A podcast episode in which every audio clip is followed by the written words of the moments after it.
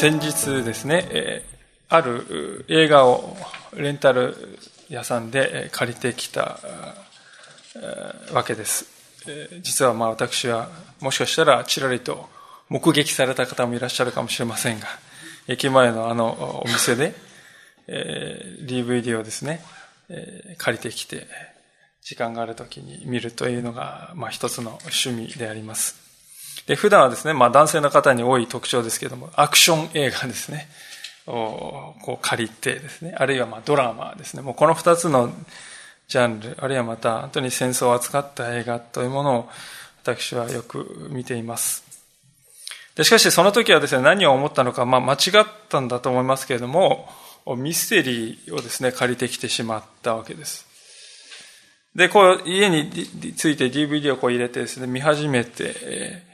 すぐにですね、なんかこう違うなと、自分が思ってたんだ、これ違うジャンルじゃないかなって、なんかこう深刻なね、雰囲気がこう漂って。まあしかし、せっかく新作料金を払って借りてきましたので、まあ見るかということでそのまま見たわけであります。でそれはですね、フィクションでありますけれども、しかし、まあ、まあ本当にいくつものですね、伏線がこう張り巡らされて、最後になるとですね、その伏線がですね、全てがこう回収されてですね、一つのこの全貌というか、真実にですね、こう結びついていく過程がですね、えー、まあ見事なものでありました。で、インターネット上、見終わってからですね、インターネット上の評価を少し見たのでありますけれども、まあ、これは2000年代でですね、最も優れた、ミステリーとしては最も優れたこの10年の間に、2000年以降で、そういう優れた作品じゃないかって、そういう評価をしている評論家の方もおられたようですね。私はまあそのいろいろなですね、こうコメントを見ながら、この作品を見るときに人々はこう考えながらね、どうなるだろうか。何を意味しているのだろうかと考えながらこう見ているのだなということがよくこう分かった次第でした。イエス様がですね、語られるこの例え話というものも、ある意味ではこうそれと少しですね、似ている面があるかなとこう思いますね。その効果という面で。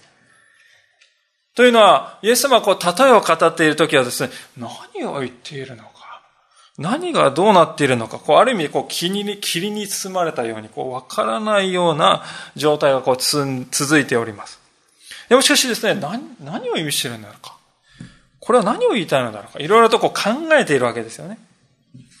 で、ひとたびですね、その意味が分かる時が来ると、ああ、そういうことだったのかってですね、驚きがこう自然と湧き上がってきて、そして得たですね、知識とか経験というか、そのですね、えー、種明かしというものはこう非常に長く記憶されるわけですよね。で、それがですね、イエス様が、こう、ご自分のメッセージを語るときに例えを使うことの一つのですね、意味でありますね。で今日の箇所は、まさにそのようなで、種明かしが書かれている箇所なのであります。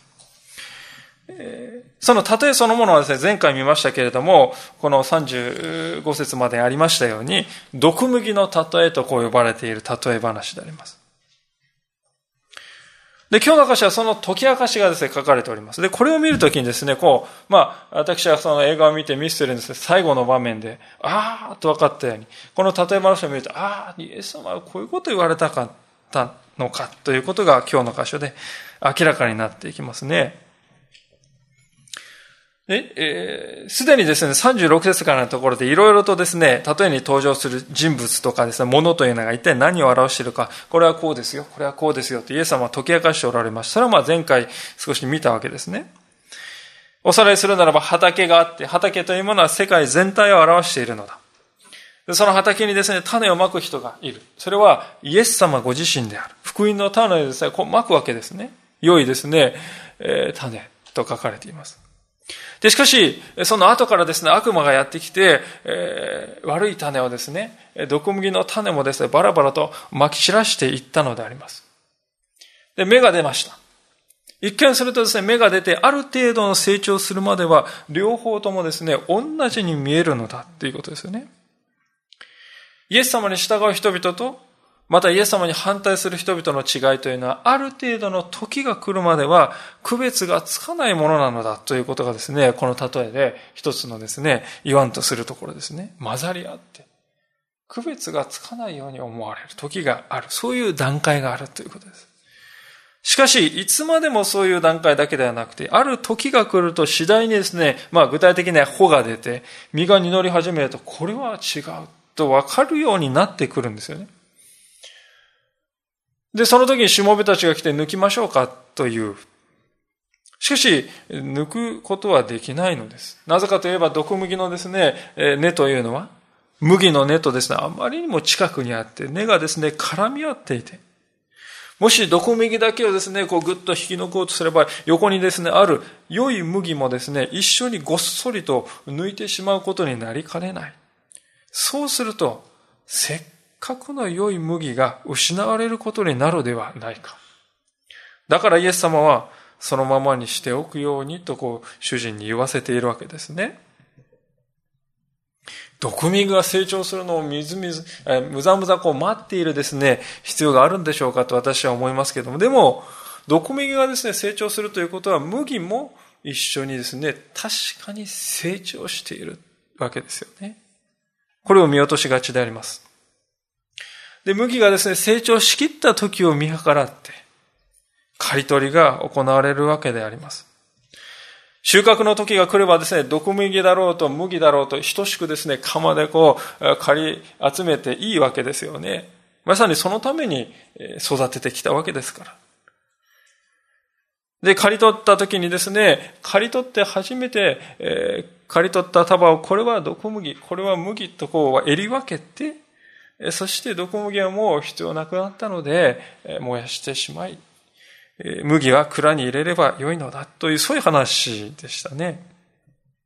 でその解説がですね、今日の箇所の前半に書かれているわけです。で、この中でですね、ある強調点がありますが、それはですね、40節からのところですね。40節でイエス様はこういうふうに言っておられます。ですから、毒麦が集められた火で焼かれるように、この世の終わりにもそのようになります。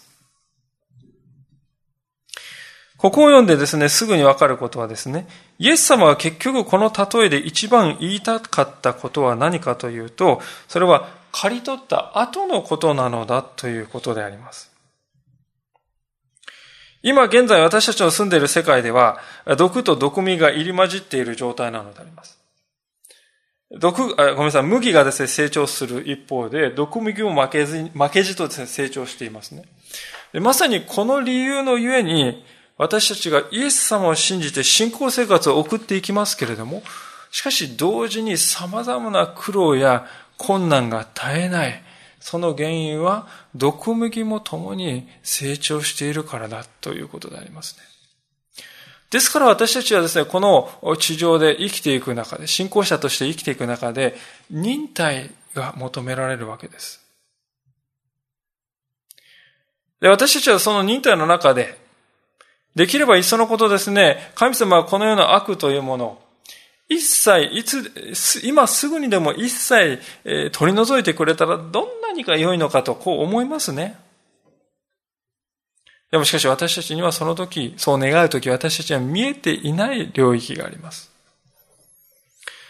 それはイエス様と共に十字架でつけられたあの強盗の話を前回しましたけれども、あの強盗のようにですね、もう終わりの終わりになってえ、麦だったということがわかる、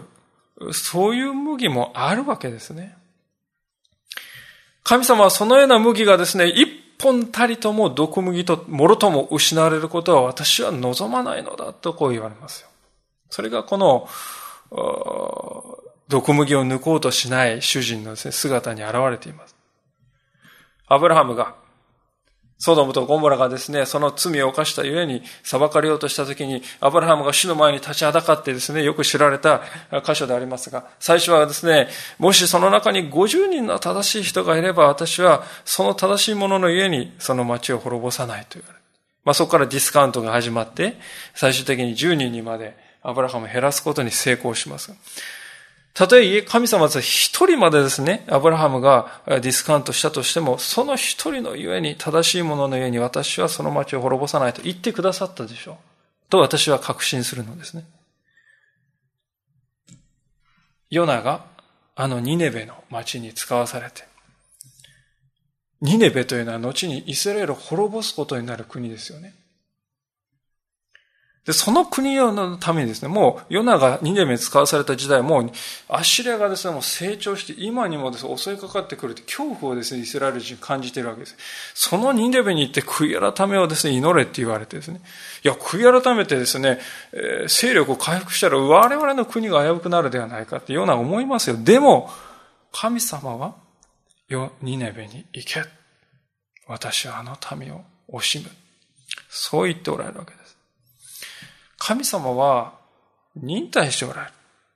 神様は毒麦の成長を喜んでいるわけではない。ただ、それを忍耐しておられる。で私たちはその姿を、主の姿、その姿を見るときに、私たちにも主は忍耐してほしいのだ。と願っておられるわけであります。で、しかしですね、そういう忍耐というのが、まあ先に何の見通しもなければですね、何の先にですね、希望もない、えー、忍耐というのは本当にただ辛いだけのものにおります。で、だからこそイエス様はですね、えー、そうではないと語ってくださいますね。41節これが終わりの時に何が起こるか。41節人の子はその見つかりたちを使わします。彼らは、つまずきを与える者や不法を行う者たちを皆、御国から取り集めて、火の燃える炉に投げ込みます。彼らはそこで泣いて歯ぎしりするのです。こう言います。で、ある仲介者はですね、この箇所で、今読んだ箇所で、小さな目視録だとこう言いましたね。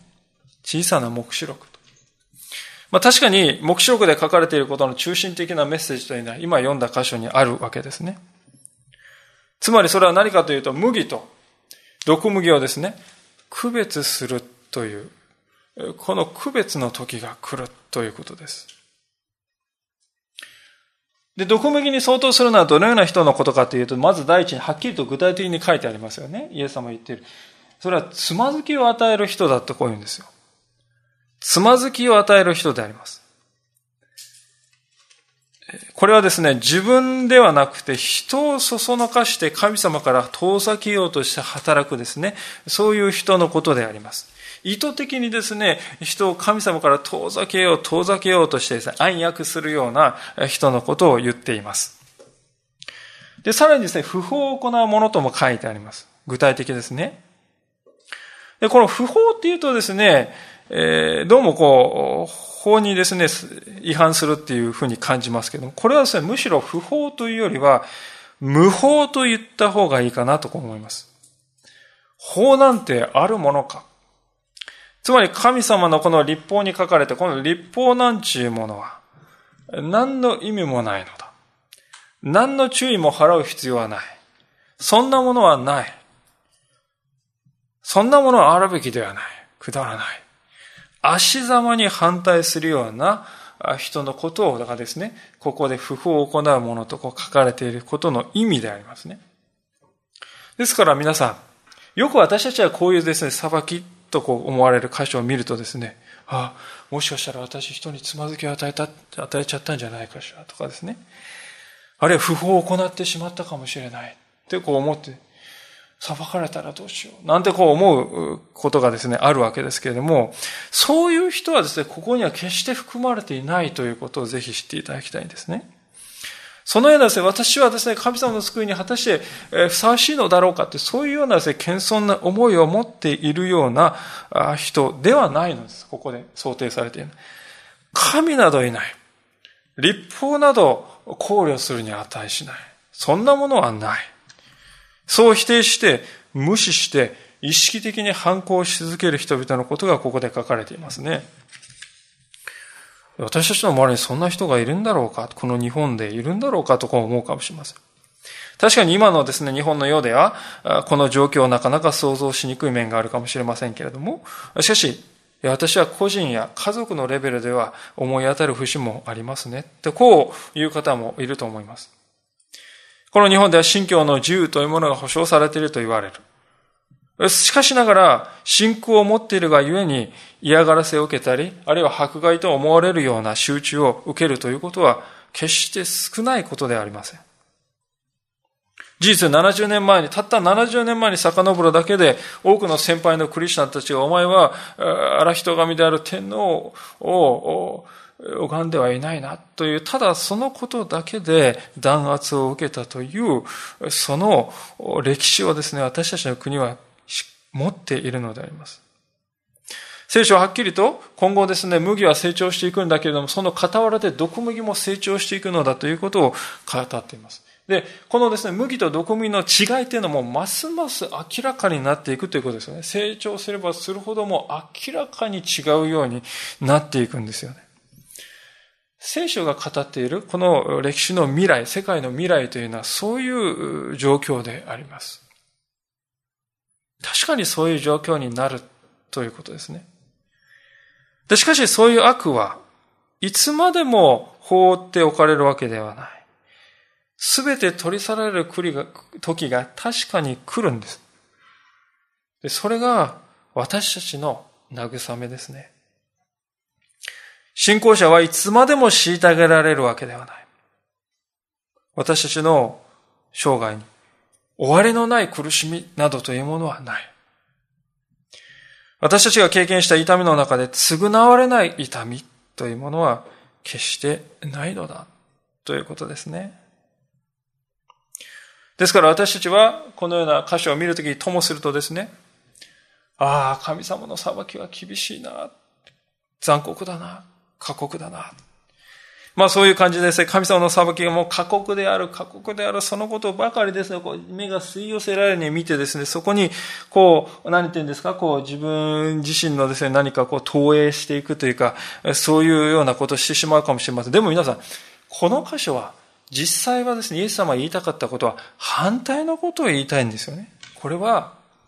信仰者にとって解放の実現する時であります。信仰者の救いの完成する時であります。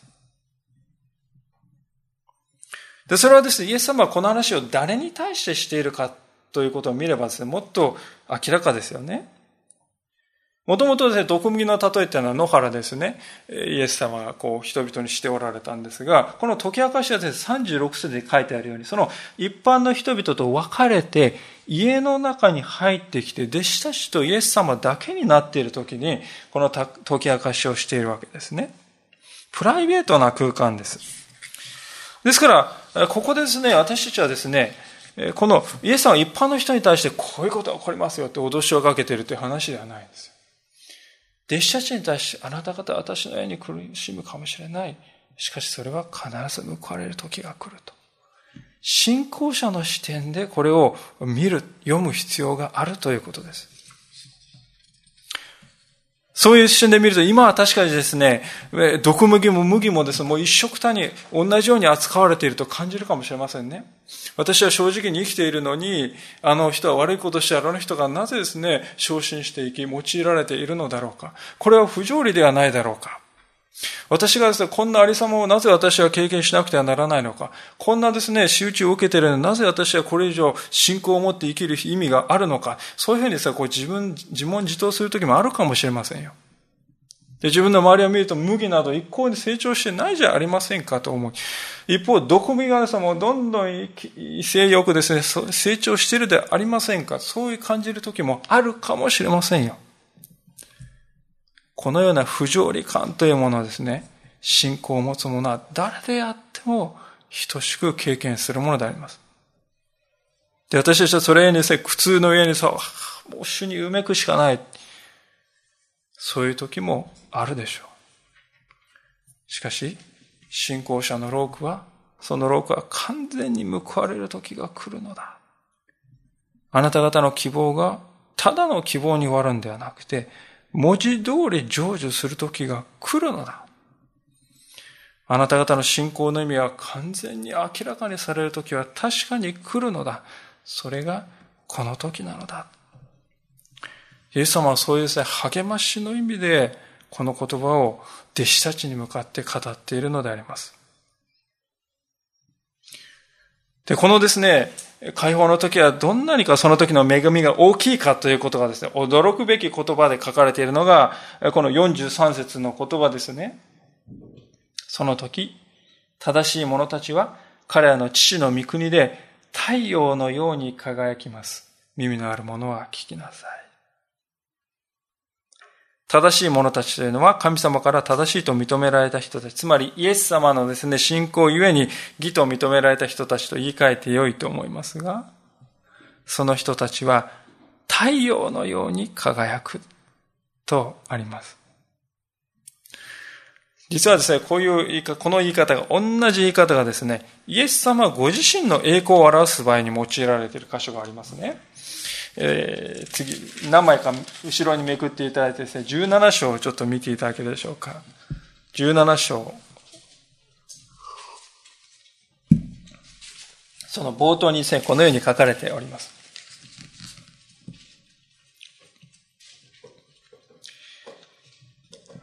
それから6日経ってイエスはペテロとヤコブとその兄弟ヨハネだけを連れて高い山に導いていかれた。そして彼らの目の前で見姿が変わり、見顔は太陽のように輝き、見衣は光のように白くなった。五節飛びますが、彼がまだ話している間に見よ、光り輝く雲がその人々を包み、そして雲の中から、これは私の愛する子。私はこれを喜ぶ。彼の言うことを聞きなさいという声がした。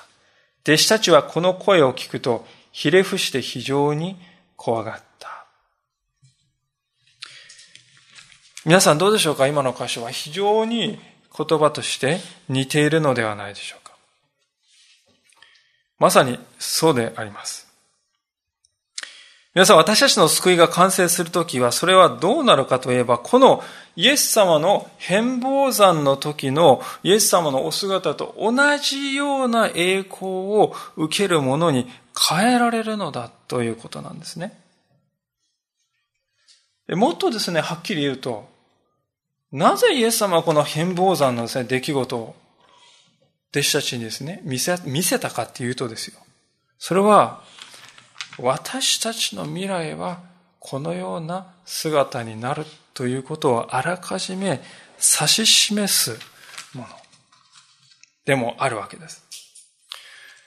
第一の目的はしかしイエス様がですね、もう一度世に、再び世に来られるときはこのような栄光の姿をまとって来られるということを示していますが、しかし二つ目の意味として今申し上げましたように、私たちの未来の姿はこのようなものとなるんだということをですね、教えるために、見させるためにイエス様はこのような出来事を起こされたわけですね。今回の例え話ではですね、麦は毒麦から襟分けられて、主人の蔵に収められると書いてありました。この主人の蔵というのが、13章の43節にあるとこの父の御国で輝くというその父の御国に他ならない蔵ですね。この父の御国というのは神様の栄光だけが光が、光であるという、そういう世界であります。もうそこに私たちを悩ませる悪というものは微塵もない。微塵もないというからにはもちろん麦と毒麦の選別というものがなかったとしたら、ありえないことですね。私たちはいかがでしょうか？毒麦がどうなってしまうのか、その行く先のことにですね、気を取られる思いはあると思います。しかし、その一方で、麦である自分の将来がいかなるものであるか、いかに祝福に富んだものであるのか、それを本当に味わっているだろうか。と、私は皆さんに問いかけたいのです。主がこのような未来を私たちに用意してくださっているということに、本当に感動しておられるでしょうか。もし私たちが心からですね、その感動を味わってないとしたらですよ、誰がですね、イエス様に希望がありますよと言ったとしてもですね、私たち自身がその希望をですね、本当に自分のものとしていなかったとしたら、誰が私たちの話を聞いてみたいと思うのでしょうか？世の人々は、イエス様を信じないと裁かれるという話を聞きたいのではありません。そうではなく、イエス様を信じた者に約束される栄光に満ちた歩みがどのようなものであるか。私たちのうちにある尽きることのない希望がいかなるものであるのか、その希望について話を聞きたいと思っているのであります。そのためにはですね、私たち自身がまず、この栄光の約束にですね、これを生きるということですね。生きるということ。そして私自身の姿を持って明かしていくということ。それが何よりも必要であろうと思います。じゃあ実際にですね、そういう希望を持って生きる人の歩みはいかなるものとなるのかっていう、その具体的な例がですね、イエス様が今日の箇所の後半のところでですね、語られる3つのですね、例えの中で明らかにされていくのでありますね。マタイの13章の44節に戻りますけれども、こういう例えでした。天の御国は畑に宝隠された宝のようなものです。人はその宝を見つけるとそれを隠しておいて、大喜びで帰り、持ち物を全部売り払ってその畑を買います。こういう話です。イエス様はまた畑の例えなんですね。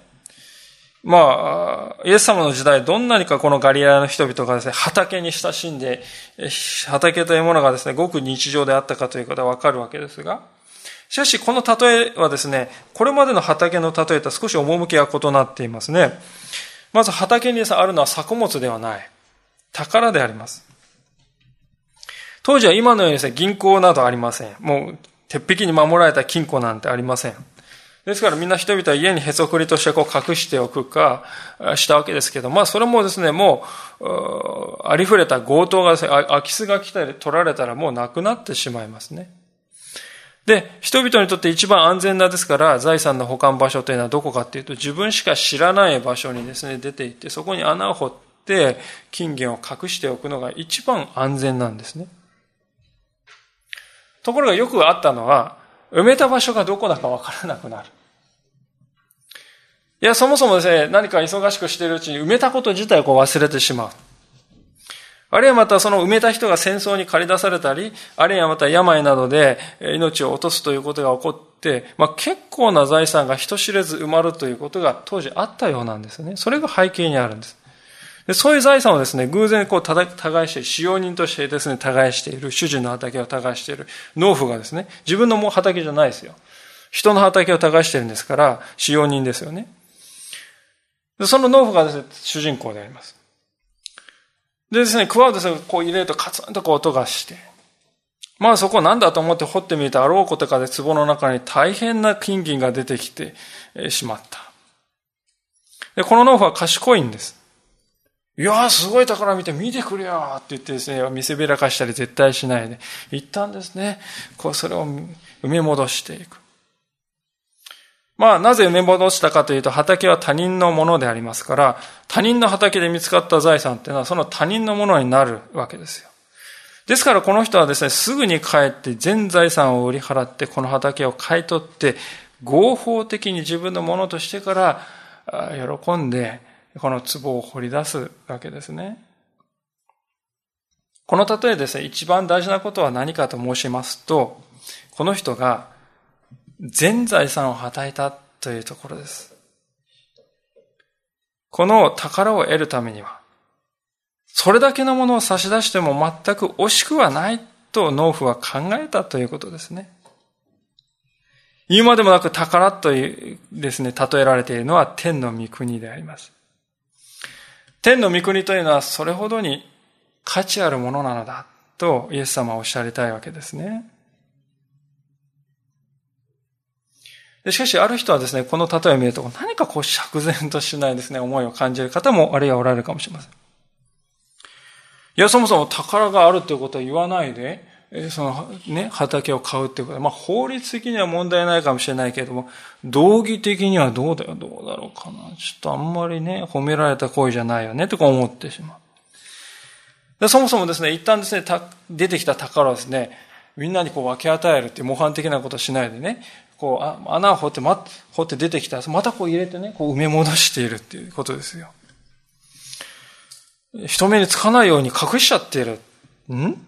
伝道を進めているイエス様にしちゃ、こういう話って矛盾してるんじゃないだろうかってこう感じるかもしれないんですね。私もそういうふうにな、なんかこう引っかかる面を感じる。この話に感じていたわけです。しかし、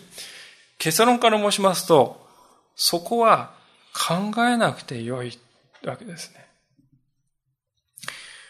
聖書の中に数々の例え話が出てきますが、その例え話を読むときに一番大事なことは何かと申し上げま、申しますと、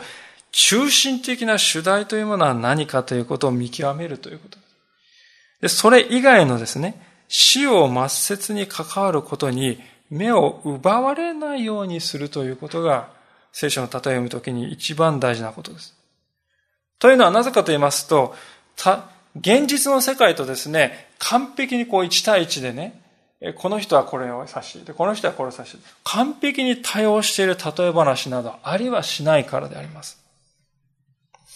もしそんな完璧に対応している例え話があれば、もうそれは例えじゃないですね。例え話というものは、ある主題を効果的に使えるための、伝えるための材料として用いられるものであります。ですから、その例えを言った人が言ってもいないことや、あるいは主題から外れたこと、この穴は何を意味しているのか。この畑は一体、北緯何度何度にあるの。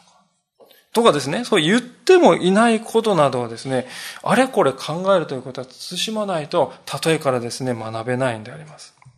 まあ、少し余談になりますけど、メディアですね、テレビなどを見ていますと、時々ですね、聖書の暗号が発見されました、ダダダーンとかですね、センセーショナルに取り上げられることがあります。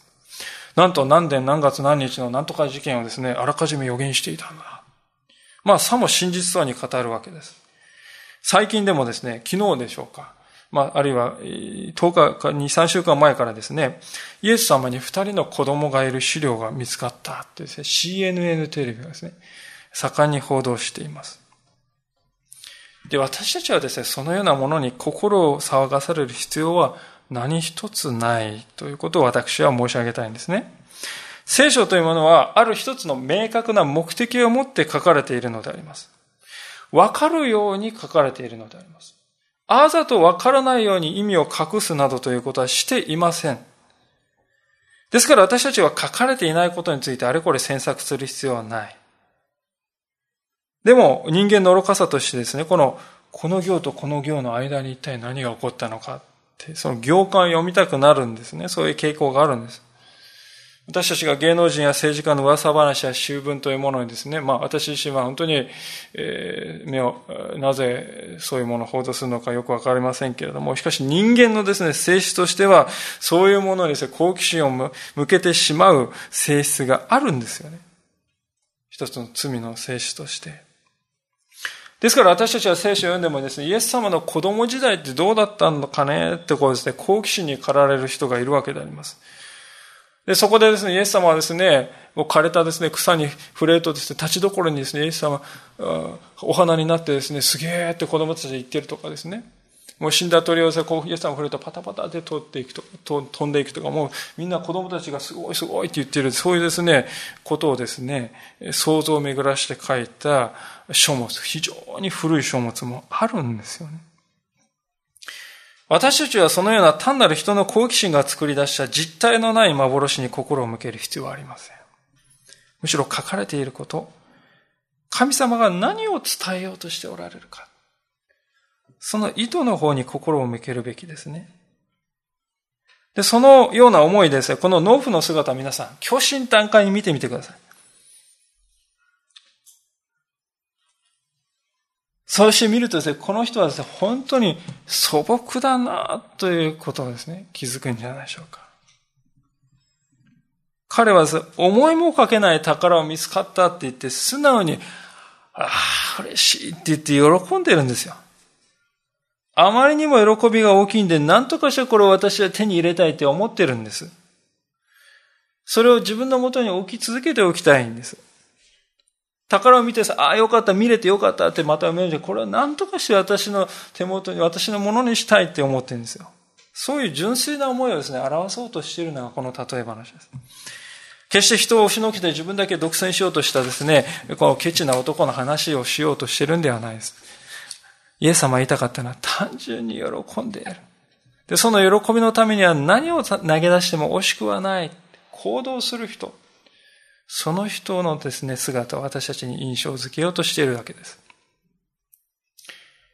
で、次に登場するですね、人も基本的にはですね、今言った人と同じような経験をする人なんですよね。45節ですが、また天の御国は、良い真珠を探している商人のようなものです。素晴らしい値打ちの真珠を一つも見つけた者は、行って持ち物を全部売り払って、それを買ってしまいますと、こう言うんですね。イエス様の時代はですね、こう真珠がですね、非常に価値があるものとされていたようです。ある時点を見ましたら、金よりもですね、真珠のは価値があるものとして扱われていたそうですね。でしかもこの真珠をですね、ばかり扱うこのプロの商人がですね、ある時、市場でしょうか、海岸に行ってでしょうか、今まで見たこともないですね、途方もない彼の経験の中にない真珠を見出した。この人は真珠に人生をかけていた人でありますから、それは何とかして手元に置いておきたいと思ったのです。やはりそれでこの人は財財産を売って、その真珠を手に入れました。で、ここですね、よくありがちなんですね。家も家具も全部売っちゃって生活どうするのかななんてですね、そのことをですね、考える必要はないんです。それは例えの範囲外のことです。大事なことは一、一番大事なことは何かっていうと、この人もまた前の人と同じようにですね、真珠。つまり天の御国ですね。天の御国には一切のものに勝る価値があると思ったんですね。これが大事ですね。で、その上ですね、しかし書かれていることをもう少し細かく見ると、なぜイエス様はですね、じゃあ同じことを言いたいんだったら、なぜ同じような話を2回繰り返すのかというと、微妙にですね、違っていますね。前の人と少し違った側面があって、というのは前の人はですね、こう、全然そこにあると思ってなくて、偶然カーンって探す見つかるんですね。偶然出会うんです。ところがこの真珠町人は、もう探し求めて、最高の真珠はどこかと言って探し求めてですね、探求した結果見つけるんですよ。そういう違いがありますね。私たちの中にはどうでしょうか、皆さん。皆さんがイエス様を信じたときに、何も意識していないんだけれども、気がついたらイエス様を信じるように導かれていた。という人もいるでしょう。その一方で、哲学や宗教学を熱心に学んで、いやー、これも違う。あれも違う。これも真理ではなかった。とこう探求して最後に信仰に導かれるという人もいます。そういうですね、タイプの違いをおそらく言おうとしてるんだと思います。でも、一番大事なことはですね、共通してるのはですよ。本当の意味で天の御国に出会ったならばですね、それは私の人生の何者にも勝るものだ。そう思ってそれを求めるようになる。天の御国というのはそういう性質があるんだ。本当に天の御国を知ったなら、人はそう生きるんだ。それがイエス様の言いたいことであります。皆さんいかがでしょうか？皆さんにとってこの天の御国というのはこの二人の人々のようでありましょうか？そのことをぜひ心にもう一度問われようではありませんか？イエス様はさらにもう一つの例えも語っておられますが、47節ですが、また天の御国は海に下ろしてあらゆる種類の魚を集める地引き網のようなものです。網がいっぱいになると岸に引き上げ、座り込んで、良いものは器に入れ、悪いものは捨てるのです。この世の終わりにもその通りになります。見つかりが来て正しいものの中から悪いものを入り分け、火の燃えるのに投げ込みます。彼らはそこで泣いて歯ぎしりするのです。もう皆さんもすぐにお分かりのように、今のですね、網の例えは、毒麦の例えと同じことをですね、言おうとしていますね。網の中には良い魚も悪い魚も、まあまさに玉石混交というようにですね、混じっておりまして、もう最後の最後になって襟分けるということです。最後の最後まで混ざり合っているわけですね。じゃあ同じ話なんですかってかなり似てるんですけど、しかし別のですね、強調点が確かにあって、それは何かっていうとですね、包括性というもんですよね。包括性であります。47節あるように、ありとあらゆる種類の魚を集めるってこう書いてあるんですね。地引き網というのはですね、私もですね、素人なのでよくわからないんですが、網のですね、片方に浮きをつけといてですね、もう片方に重りをつけといて、こうバッと投げるとですね、浮きが浮いてですね、重りはこう沈むんですね。その状態でこう下に紐をついたやつをこう引っ張っていくとですね、こういう感じですね。こう下からですね、根こそぎこう、そして同時に上も引っ張ると、この間に入ったものはもう根こそぎですね、えー、何でもかんでも一網打尽に集められるわけです。まあ、ですから、余談ですが、あまり地引き網をやりすぎるっていうことは条約で規制されていたと思いますけども、ですからイエス様はあえて地引き網を出したってことはですね、この終わりの時の選別っていうのはですね、例外なく全ての人に訪れるということなんです。漏れはないんだということです。これがですね、違いですよね。毒味の例えと少し違うところはそういうところです。で、ここでもですね、え、なんで私が魚になんないといけないの？そういうふうに例えをですね、読むと本質を見失います。イエス様が言いたいことは全ての人に必ず選別の時が来るということですね。それを私たちは厳粛な思いで受け止める必要があるということでしょう。イエス様は最後に蔵から出し入れする学者の例えもですね、語っておられます。51節あなた方はこれらのことが皆分かりましたか？彼らは、はい、とイエスに言った。そこでイエスは言われた。だから、天の御国の弟子となった学者は皆自分の蔵から新しいものでも古いものでも取り出す一家の主人のようなものです。まあ、この最後の例えってのは謎めいていまして、この学者っていうのは一体誰なのかって解釈に幅がありますけれども、というのは皆さん学者と聞くともう立法学者っていうふうにすぐに想像していますから。しかし、イエス様は明らかに立法学者が開始した話をここでしてるんじゃないですね。唐突であります。明らかにイエス様はそういう人のことを言っているのではなく、イエス様の弟子となった人のことを学者に例えるわけです。皆さん、イエス様を信じ、イエス様から教えを受けた人は、弟子たちは、心の中に多くの財産を持つようになるのです。古くから伝えられている教えもあれば、新しい教えもあります。それらを臨機応変に柔軟に取り出しながら、人々をもてなして、人々を教える学者のようなものとして、キリスト者は期待されているということなんですね。皆さんは心の中にいつでも取り出せるそのような蔵を持っているでしょうか？ポケットが大きくあるでしょうか？先週ですね、大和先生がおっしゃっている言葉の中で一つ印象的なことはですね、えー、日本は仏教国と言われるのに、人が亡くなった時ですね、ダルソレバさんは極楽に行きましたという人は一人ほとんどいなくなってきた。誰それさんは天国に行きましたと、クリスチャンでない人でも言います。それはですね、何を表しているかというと、明らかに人の心の中にはですね、この天の御国に対する消えることのない憧れというものがあるからではないか、ということですね。信仰を持っている、持っていないにかかわらず、すべての人が神の形に作られています。神の形に作られた人は、このような天の御国に対する憧れを心の中に持っているんです。でそのことが天国に行ったという言い方に現れているのではないでしょうか。で皆さん、今日の主題は天の御国でありました。私たちはこの天の御国のことをどれだけ果たして知っているのだろうか。私たちはそこにどれだけの価値を見出しているのか。私たちは天の御国の奥義というものをどれくらい悟っているのだろうか。ここに出てきた宝を見つけた人や真珠を売る商人のように、私たちにとって天の御国というものは全てを投げ打っても惜しくはないものと果たしてなっているのだろうか。